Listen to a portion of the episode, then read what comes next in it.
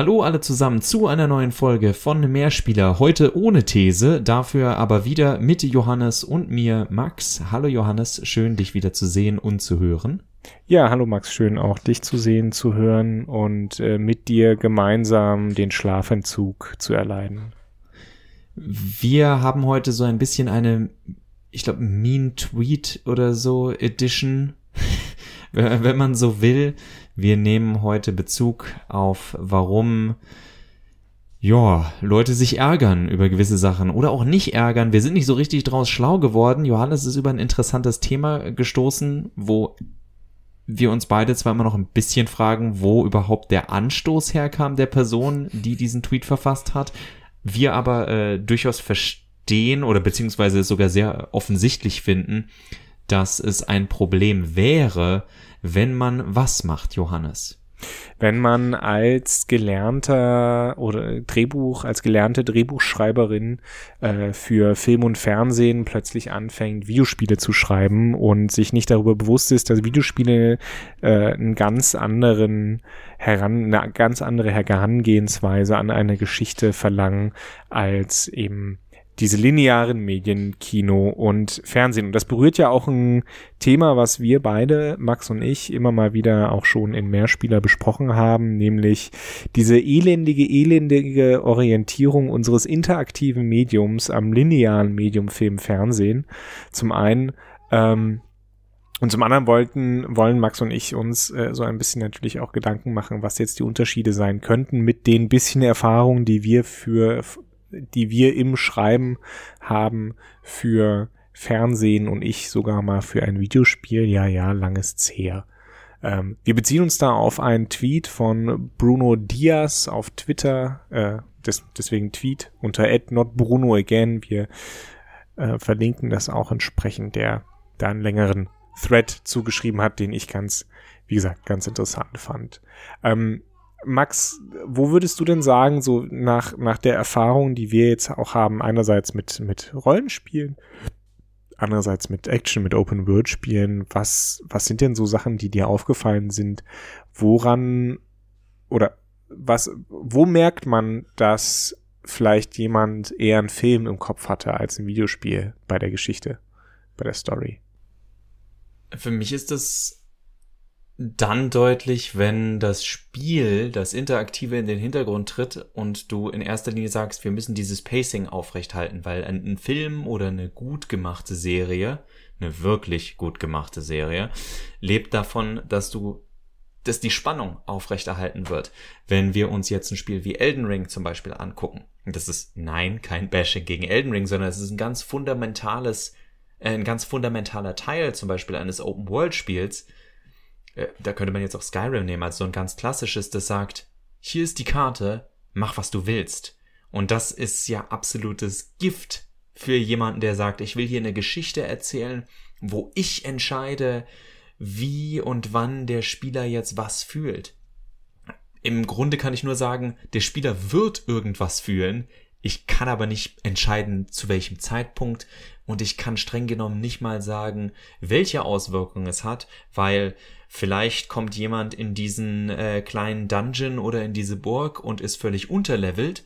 Und es ist eine einfach nur ein Überlebenskampf und man hat es irgendwie geschafft und ist froh, dass es vorbei ist. Oder man hat genau das richtige Level, dass es eine tolle Herausforderung ist. Oder man ist völlig überlevelt und denkt sich, ja, war ziemlich easy.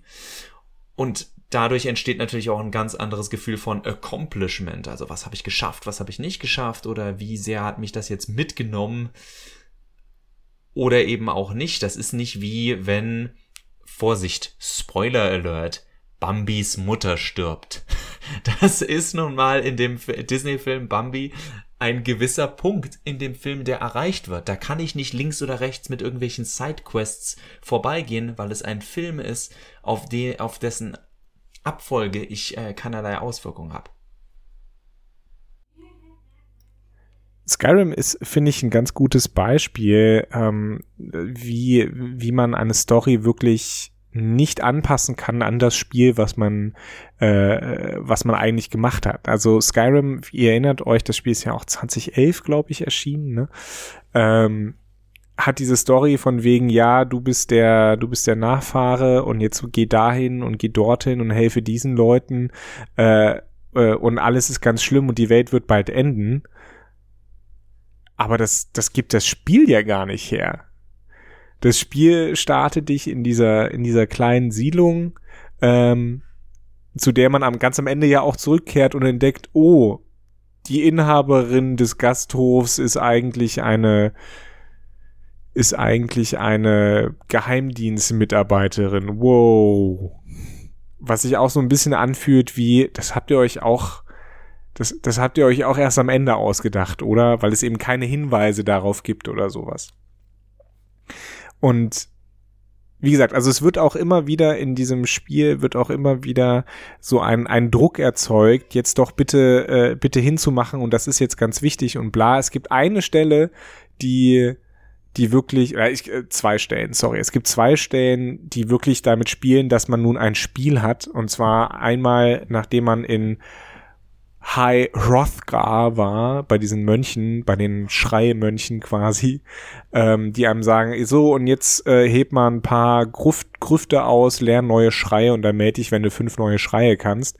So, da wird dann zum ersten Mal anerkannt, ah, ich spiele ein Spiel, in dem es ums Erkunden geht. Okay. Und das andere Mal ist es äh, eine ähnliche Situation, wo gesagt wird, ja, jetzt hast du alle Schreie, herzlichen Glückwunsch und jetzt äh, töte doch mal diese zehn Drachen. Es nervt mich so unfassbar, dass obwohl ich dieses Spiel nie gespielt habe, allerdings immer mal wieder dabei zugeguckt habe, aber nicht deswegen es weiß, bis heute weiß, dass es, äh, dass es das Fuss Rodar gibt. Gut, das war ja auch Popkultur, das konnte man da ja nicht aus, das, dem konnte man ja nicht entkommen. Und genau diese Spielstruktur zerstört eigentlich das Pacing der, der Story. Die, die Story an sich wäre, glaube ich, gar nicht so schlimm, wenn es nicht diese lächerlichen diese lächerliche Situation gibt, dass du äh, ganz schnell von A nach B geschickt wirst und es ist alles total dringend, aber zwischen A und B warten halt fünf Banditenlager, zwei Höhlen, eine Gruft und einen Drachenangriff. Und willst du nicht vielleicht irgendeiner Gilde beitreten? Ja, genau. Äh, und das ist halt so ein Ding, wo, wo man sich ganz klar, ganz klar machen muss, da hat jemand wahrscheinlich mit einem Film oder einem Serienkonzept gedacht, ich schreibe jetzt diese Story und äh, das passt aber halt gar nicht auf das Spiel. Was auch etwas ist, was, was Bruno Diaz in seinen nicht ganz klar, klaren Tweets andeutet. Es gibt ein schönes Video, also in letzter Zeit einfach um mich bei Verstand zu halten, höre ich die äh, betörende und mich immer wieder runterbringende, sehr oft fluchende Stimme von Thor High Heels, ein YouTuber, den ich nur empfehlen kann, der darüber, äh, der darüber schreibt, Final Fantasy XV ist kein Roadtrip, ist eins seiner Videos. Er sagt, ein Roadtrip ist von A nach B und kein Open-World-Spiel, wo man dauernd wieder hin und her und hin und her und hin und her fährt und nimmt das so als Aufhänger für, wie erzähle ich eine Geschichte mit Pacing. Und tatsächlich, also es gibt ja, Final Fantasy 15 ist ja, ne, viele von euch wissen das, da darf man dann auch gerne drauf rumreiten, zehn Jahre in der Entwicklung. Und äh, selbst, also auch wenn man das rausnimmt und sagt, hey, es waren ja nur vier Jahre, es kam bis vor einem Jahr oder halben Jahr äh, vor Erscheinen Trailer von diesem Spiel raus, in dem Szenen sind, die nicht im Spiel sind weil man sich dann nochmal umentschieden hat. Und viele dieser Szenen sind in meinen Augen auch, also irgendwann sind die Jungs da in ihrem Auto und sehen so an, an äh, am Himmel ein paar von äh, den äh, Luftschiffen der Bösen langfliegen und äh, ein Charakter fragt, was machen wir jetzt? Und der Noctis, der Protagonist, sagt, naja, was wohl, wir müssen weiter. Und genau diese, genau diese, diese Notgedrungenheit ist dann im Spiel aber raus. Aus einem guten Grund, weil es noch merkwürdiger wäre, wenn man sagt, oh ja, also eigentlich äh, wird unsere Heimat angegriffen und wir müssen unbedingt wohin, aber lass uns doch vorher noch irgendwie ein bisschen angeln gehen und 20 Sidequests machen und gucken, was sonst noch so auf der Karte los ist. Also es beißt sich natürlich ganz oft gerade in vielen modernen großen Spielen, weil wir haben oft genug drüber geredet, jedes, so wie vor zehn Jahren jedes Spiel plötzlich angefangen äh, hat, ein RPG zu sein, ist inzwischen jedes Spiel irgendwie Open World oder versucht so zu tun, als hätte es Open World artige Designs. Einfach nur, dass der Spieler links und rechts irgendwas Hohles machen kann. Manchmal macht das auch sehr viel Spaß. Hallo Yakuza. Aber äh, im Grunde nimmt es natürlich immer, äh, bringt es die Hauptstory zum Stillstand. Und wie Johannes schon sagt, wenn man die Hauptstory wie so einen typischen Kinofilm schreibt, dann kann das gar nicht gut gehen, weil sich das immer beißen wird mit und hier sind 80.000 Collectibles, die du nebenbei äh, erledigen oder sammeln kannst. Und das soll jetzt gar nicht auch ein Argument sein gegen lineare Stories in Videospielen. Max und ich sind große Fans von linearen. Eher sogar äh, dafür. Genau, eher sogar dafür. Nur, dass man einfach ein bisschen mehr nachdenkt, was das, was das beinhaltet. Wenn ich zum Beispiel an The Witcher 3 denke, ich bin da immer so ein bisschen hin und her gerissen. Ich hatte, das haben wir auch schon öfter mal erzählt, ich hatte mal mit Max die Diskussion über eine Spielfigur und ich meinte, ja, bei mir ist sie gestorben und bei ihm hat sie überlebt und ich habe dann überlegt, warum, warum habe ich nicht mitbekommen, diesen Punkt in der Geschichte, äh, wo, wo jetzt die eine Flagge gesetzt wurde, jetzt bringt er sich um am Ende.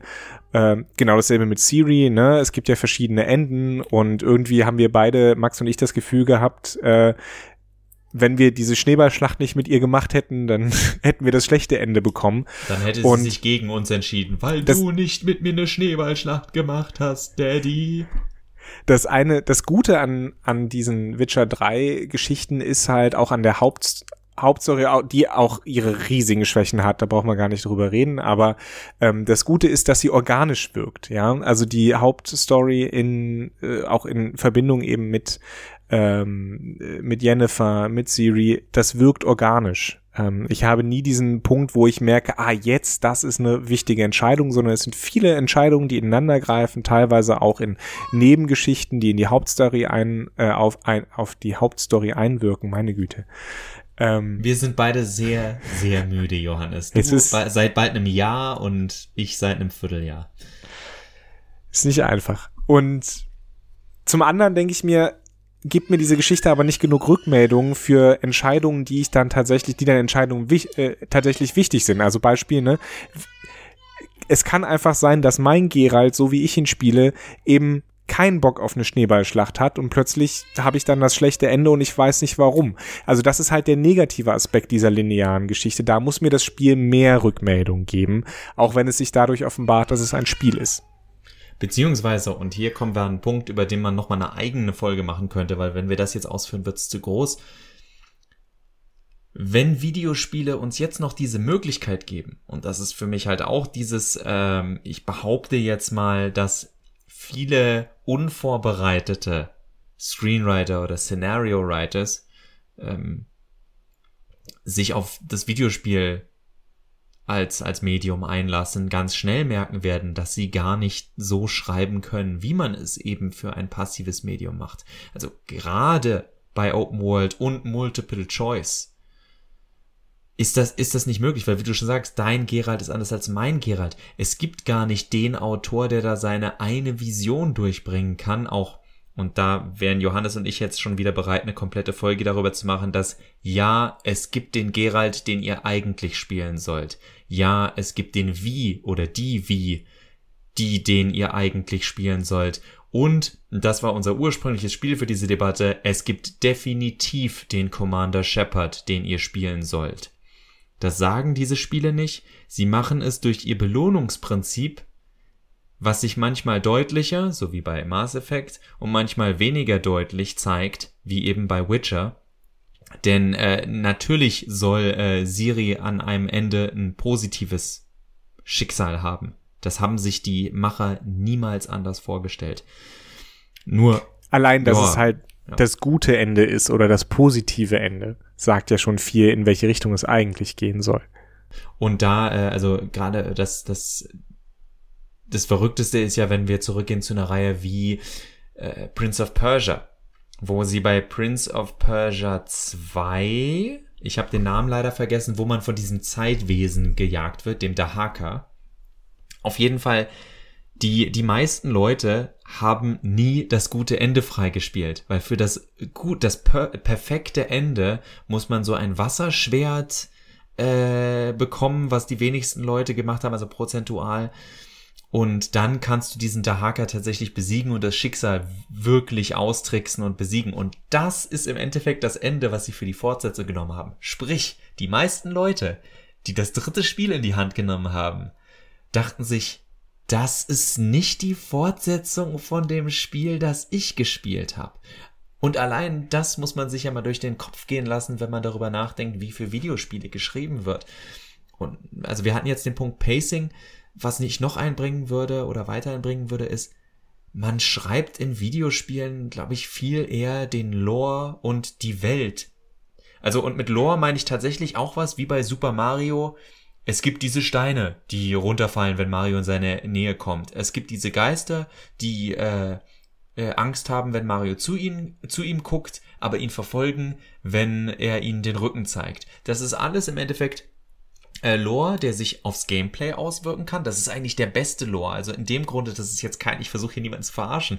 Super Mario ist, also überhaupt die Mario-Spiele sind ein fantastisches Beispiel für, wie scheinbar sehr oberflächlich geschriebener Lore einen sehr großen Einfluss auf das hat, was die Spieler erleben. Hier auch wieder eine komplette Episode, wo ich Super Mario mit äh, den From Software Spielen vergleichen würde und warum sie so so einschlagen Nämlich, weil der Lore und das Gameplay ziemlich nah beieinander liegen. Und äh, das ist natürlich auch was völlig anderes, als zu sagen, ich schreibe eine Story. Weswegen ich übrigens den in Japan äh, gängigeren Ausdruck für diesen Beruf Scenario Writer viel passender finde.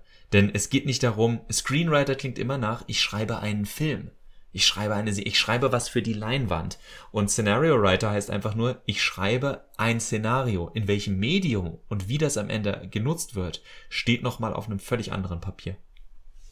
Das ist dann das Film-Äquivalent eben zu Story by Screenplay written. Ähm, aber das ist auch so ein Punkt, der äh, den Bruno Diaz in seinem Tweet aufmacht. Er sagt nämlich, Screenwriting, äh, egal ob jetzt Film oder Fernsehen, ist sehr auf die einzelne Person zugeschnitten, auch wenn wir bei Serien oft genug ne, den Writers Room haben mit allen Leuten, aber die einzelne Folge wird dann eben von von einer Person geschrieben, von einer anderen nochmal kontrolliert. Und das äh, weiß ich ja auch aus persönlicher Erfahrung aus dem Bekanntenkreis, die an Fernsehserien arbeiten, dass das eben dieser Kollabor äh, also nicht dieser es ist eben kein kollaborativer, es ist ein zuarbeitender Prozess, ähm, der eben hierarchisch abläuft, wohingegen äh, Videospiele nach Bruno Diaz Aussage und auch aus meiner Erfahrung ähm, eben kollaborativ sind. Also ähm, man setzt sich zusammen, man redet darüber, in, in welchem Bereich sind wir jetzt eigentlich äh, oder welche Charaktere präsentieren wir und dann teilt man sich das so ein bisschen auf. Dann wird das natürlich nochmal noch mal gegengelesen, aber im Großen und Ganzen ähm, korrekt, dann, dann kann man sich auch gegenseitig korrigieren oder sich aneinander orientieren und so weiter. Äh, das ist also nochmal noch mal eben ein Aspekt, der da, der da mit reinspielt. Und wir dürfen nicht vergessen, dass viele Videospiele jahrelang von ihren eigenen Entwicklerinnen und Entwicklern geschrieben wurden. Ne? Also ähm, die, Blizzard ist da das beste Beispiel, die lange Zeit sowohl der, deren Geschichten lange Zeit im, am Anfang von Warcraft, von Diablo wurden quasi von den beiden Grafikern mehr oder weniger geschrieben und so ein bisschen auch noch von den anderen Leuten dazu, die halt gerade Bock hatten. Ähm, das hat sich natürlich massiv geändert. Es hat sich aber auch insofern geändert, dass eben Screenwriter oder professionelle Autorinnen und Autoren ähm, da viel mehr Einfluss bekommen haben. Wir jetzt aber auch sehen, welche Schwächen das hat. Gut, und genau da würde ich jetzt aber zum letzten Punkt gerne ansetzen wo sehen wir denn, welche Schwächen das hat? Weil ich finde, zumindest nach außen hin, ich bekomme jetzt selten mit, ob das daran liegt, dass das gelernte äh, Screenwriter oder Scenario Writer sind, die sie, die ursprünglich nicht für Videospiele gearbeitet haben, oder ob es an was völlig anderem liegt. Und auch da ist natürlich wieder schwierig, in welchem Bereich bewege ich mich. Denn bei einem Indie-Spiel kann es gut sein, äh, auf der einen Seite, dass die Leute viel zusammenarbeiten, auf der anderen Seite kann es sein, dass es ein One-Man oder One-Woman, äh, also One-Person-Project ist, wo natürlich die Person sich äh, ganz allein entscheiden kann. Hier der Typ, der äh, The Witness gemacht hat zum Beispiel. der, mir fällt der Name leider gerade nicht ein, weil ich so unendlich müde bin, aber das ist natürlich jemand, der sagt, nee, ich, ich gebe meine Story nicht aus der Hand. Äh, und wenn er früher dran gedacht hätte oder ein größeres oder kleineres Ego, ich bin mir nicht ganz sicher, ist, dann würde auch alle fünf Minuten auf dem Screen stehen, a game written by äh, Hideo Kojima steht. Also es gibt ja so Typen. Wir wissen zum Beispiel nicht bei einem Death Stranding, wie viel jetzt am Ende dieser Wahnsinnige selbst geschrieben hat und wie viel er abgegeben hat. Also bei so einem großen Spiel ist klar, dass er nicht alles selbst schreiben kann. Aber wir wissen nicht, im Endeffekt, inwiefern der Headwriter, und das ist in dem Fall Kojima oder äh, ein Neil Druckmann bei The Last of Us, du hast Leute, die garantiert am Ende die Gatekeeper sind. Das heißt, ja, für die, für die Autoren ist sowieso Writer-Through-mäßig dieses äh, Zuarbeiten, aber ich würde behaupten, dass es gerade im AAA-Bereich sehr wohl diese äh, Hierarchie auch gibt. Ich kann mir eher vorstellen, dass es bei kleineren und mittelgroßen Projekten so ist, dass da auch ein bisschen mehr Freiheit ist. Weil gerade also auch so im, im Double-A-Bereich, ähm, Ninja Theory, da gehe ich stark davon aus, auch der Name leider gerade weg, super schlecht vorbereitet, dass der Creative Director, griechischer Name, wenn ich mich nicht irre, schwarze Haare, griechischer Name, die Leute, die Videos gesehen haben, werden wissen, von wem ich rede. Ich garantiere dir, dass der, dass er am Ende das Stop and Go Signal in der Hand hat und zwar mehr oder weniger alleine. Und das ist eben das, wo ich mir nicht ganz sicher bin, ob man wirklich diese Unterschiede so setzen kann, außer natürlich, dass die Herangehensweise eine ganz andere sein muss beim Schreiben. Zu sagen, dass äh, das eine mehr aufs Individuum oder nicht ausgelegt ist, finde ich schwierig, weil ich glaube, dass das sehr vom Projekt abhängt am Ende. Und das, also das hat dann am Ende für mich, es, also das erwähne ich, ich weiß, das ist jetzt so wischiwaschi, aber das Problem ist halt auch, dass dieser Twitter-Thread so, äh, Thread so interessant er ist, ziemlich wischiwaschi ist, weil wir überhaupt nicht wissen, um welche Spiele geht es. Geht es um die Spiele, an denen du selbst gearbeitet hast? Geht es um die Spiele, äh, über die du mit anderen Leuten geredet hast? Geht es um den Vergleich zwischen, was Leute sagen, wie sie für Filme arbeiten oder für Fernsehen und wie sie für Videospiele arbeiten. Und ich denke, wenn, wenn das nicht klar wird, ist die Aussage, die Arbeit hier ist anders, ungefähr so hilfreich wie der Tweet, Video Games are too long. Ja, guter Punkt, aber was willst du jetzt hiermit aussagen? Ist es am Ende einfach nur ein Tweet, der mal raus musste? Und mein persönlicher Wunsch, Tweets, die einfach mal raus müssen, schreiben und dann verwerfen. Nicht abschicken, schreiben, nochmal auf den Bildschirm gucken und verwerfen. Meistens ist damit alles für euch besser und auch für den Rest der Menschheit. Äh, ein, ein Tipp in der Social Media Beratung ist immer, wenn Sie voller Emotionen einen Tweet schreiben oder eine Nachricht, schreiben Sie sie legen Sie das Handy weg, gehen Sie vom Computer weg, setzen Sie sich nach einer Viertelstunde nochmal dran, lesen es durch und überlegen, ob Sie es dann immer noch abschicken wollen. Ähm, Stellen Sie sich vor, Sie sind der Empfänger. Ja, es ist immer ein guter Tipp. Also ähm, ja, ich glaube, natürlich kommt es immer so ein bisschen auf das Projekt drauf an. Es gibt mit Sicherheit auch Fernsehserien, die äh, wesentlich kollaborativer äh, entstanden sind. Es gibt Videospiele, in denen es nur ganz wenige äh, Schreiberinnen und Schreiber gab, die viel selber gemacht haben. Ähm, je mehr Geld irgendwo hinsteckt, äh, irgendwo drin steckt, desto hierarchischer ist es einfach. Also ja, klar, dass Neil Druckmann da äh, vielleicht nicht jede einzelne Zeile, aber ähm, schon große Teile der, der wichtigen Charakterdialoge da absegnet. Ja, natürlich, absolut, weil da steckt eben auch extrem viel Geld drin. Ähm, ich denke aber trotzdem, dass der Punkt, äh, dieses Kollaborative versus dieses äh, Individuelle schon da ist. Denn ähm, wenn man mal überlegt, so ein großes Spiel wie Pillars of Eternity, wer die äh, vielleicht die ähm, Doku gesehen hat, die dazu erschienen ist, der äh, kriegt auch mit, so, das ist ein sehr kollaborativer Prozess, in der viele sowohl Designer als auch äh, gleichzeitig auch Writer mit inbegriffen waren ähm, und auch immer wieder gegen sich sich gegenseitig gegengelesen haben. Ne? Also wenn man da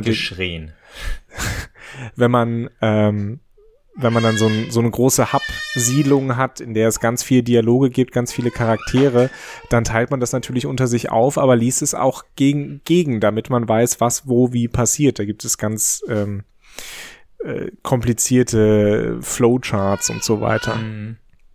Wie gesagt, fand ich, ich weiß, ich, bin so müde, dass ich nicht mehr weiß, ob ich es im Vorgespräch gesagt habe oder vorhin. Bei, ähm, ich habe diverse Videos zur Final Fantasy 13 Reihe mal gesehen, wo sie auch, sie haben jetzt natürlich nicht in Depth gezeigt, was in diesen Meetings passiert, aber wo sie das so beschrieben haben, wie, wir gehen jetzt in das und das Meeting und da müssen wir jetzt alle zusammenbringen. Also wo sind, was machen da, was macht da das Design? Warum machen die das? Wo muss die Story an dem Punkt hin? Und das ist ja noch jetzt noch relativ leicht, weil wer die Final Fantasy 13 Reihe nochmal in der, innerhalb der Final Fantasy Reihe kennt, der weiß, dass ja gerade der erste Teil sehr stringent war. Das heißt, man ist zumindest äh, nicht okay und was passiert, wenn die Leute jetzt die und die Sidequest machen, weil gibt's nicht wenn ich mir jetzt vorstelle, wie so Meetings laufen müssen bei Rockstar, ich will's mir gar nicht vorstellen, was das für, was das für eine Höllenarbeit gewesen sein muss bei einem Spiel wie Red Dead Redemption 2, was einfach so prall gefüllt ist mit und hier noch ein Szenario und da noch ein Szenario und da noch eine zufällige Begegnung, die nur zu den und den Uhrzeiten passiert und inwiefern ergibt das Sinn und wie muss der Protagonist antworten, je nachdem, ob man an dem, dem, dem oder dem Punkt in der Story ist. Also äh, da, das sind natürlich Sachen, die sind viel leichter erklärt, wenn wir uns hinsetzen und sagen, und an der Stelle im Film, wo sind da gerade alle Charaktere? Also, das wissen wir, weil wir an dem und dem Punkt in der Geschichte sind. Bei einem Videospiel drehen sich oftmals inzwischen so viele Rädchen, dass man sich fragt, und das ist ein, ganz ehrlich, das ist ein selbstgemachtes Problem von Videospielen, weil niemand hat Videospiele gezwungen, so komplex zu werden sondern äh, es ist inzwischen nah an der Chaos-Theorie dran, wie viel diese Spiele äh, von sich selbst verlangen. Und da werden dann natürlich auch die, die guten alten Löcher, äh, die Logiklöcher wieder deutlich. Und die können sich in Story niederschlagen oder eben in Gameplay, um wieder äh, das äh, phänomenale Beispiel, was aktuell ist, damit wir hier die, die heißen Klicks und Downloads bekommen, Elden Ring zu nennen. Ein Spiel, das es dir möglich macht, dich viel zu schnell zu overpowern und durch dieses Spiel zumindest zu teilen, gut durchbrezeln zu können, wenn du das möchtest. Wo jetzt ein Spieler von, äh, ein Fan von Sekiro sagen würde, das finde ich total doof. Ich fand das an Sekiro ja so toll, dass ich genau diesen Weg gehen musste. Und dass ich die Herausforderung so annehmen muss, wie der Autor es sich gedacht hat dass der Autor sich bei Elden Ring gedacht hat, dass ihr halt machen sollt, was ihr wollt, das ist dann plötzlich wieder dieser Person egal. Und so kann man es dann halt drehen und wenden, wie man möchte. Im Endeffekt, auch wenn es ungewollt ist, ist am Ende alles Writers Intent, weil wir können am Ende nicht mehr beweisen, ob es so geschrieben werden sollte oder nicht. Außer dass man, glaube ich, durch Wände weiterhin in äh, From Software Spielen umgebracht werden kann. Das ist, äh, glaube ich, kein Lore. Das einfach scheiße programmiert. Ich glaube, diese Frage, wie hat der Autor oder die Autorin das intendiert, ähm, ist eben gerade etwas, was wir aus linearen Medien, aus Büchern, aus Filmen, aus äh, Serien eben kennen äh, und uns natürlich dann die Frage stellen. Und ich glaube eben, dass diese Frage bei Videospielen eben weniger angebracht ist, einfach weil, äh, weil sie ein interaktives Medium sind, ein im besten Fall nicht lineares Medium und auch weil es nicht einen Autor oder eine Autorin gibt, sondern ganz viele AutorInnen, die eben da beitragen. Und ich möchte schließen äh, mit zwei Empfehlungen ähm, für, für Leute, die zu viel Zeit haben. Auf YouTube gibt es, ich glaube, eine dreistündige Dokumentation über äh, Deus Ex Human Revolution und warum es ein okayes Spiel ist von Age Bomber Guy. Da wird auch ein bisschen über die Story geredet und welche Probleme diese Story mit sich bringt und zum anderen äh, ein fünfstündiges Video von Noah Caldwell Gervais über äh, die Dark Souls Reihe, die schon damit aufmacht, dass er sagt, Dark Souls braucht keinen Easy Modus, weil du hast den Easy Modus eingebaut, in dem du dich aufleveln kannst, was äh, ein, eine nette nette Idee ist. Ähm, und da wird auch ein bisschen auf die Story eingegangen und analysiert. Und äh, insofern könnt ihr euch bitte da noch fünf, nee, acht Stunden insgesamt, einen Arbeitstag lang mit beschäftigen, wenn ihr möchtet. Und ähm, ich hoffe, ihr hattet jetzt an dieser Diskussion so ein bisschen Spaß, vielleicht auch eine Erkenntnis. Ich muss gleich ganz schnell weg und mich um jemanden kümmern. Deswegen machen wir hier mal Schluss. Ist auch ein bisschen, bisschen länger mal wieder eine, eine Folge geworden. Ich äh, stimme Johannes auf jeden Fall in allen Punkten zu. Ich, das passiert äh, mir selten. Ich nehme, ja, besonders weil ich nämlich mal ein, äh, ich glaube, fünfstündiges Video zu Tokimeki Memorial äh, empfohlen habe und Johannes mir jetzt nie wieder Vorwürfe machen darf, weil das heißt, er hat dieses fünfstündige Video über. Ist das, das muss ich noch ganz schnell fragen, ist das äh, mit dem Titel Ich habe alle Souls-Spiele gespielt und warum krieg ich deine Videos in meinen Vorschlägen bei YouTube? Weil dieses äh, Human Revolution äh, ist okay, habe ich immer wieder gesehen in meiner Liste und äh, also ihr seht, äh, Videospieljournalismus und Videospielgebrabbel ist im Endeffekt auch nur eine große Filterblase und wir bekommen alle dieselben Videovorschläge. Macht's gut, wir hören uns hoffentlich in einer Woche wieder, also wir hören uns so oder so wieder, aber vielleicht ist es wieder eine Folge aus der Vergangenheit. Vielleicht finden Johannes und ich aber auch fünf, sechs Stunden Schlaf über die nächsten sieben Tage. Macht's gut und bis zum nächsten Mal. Musik Glory of the Air.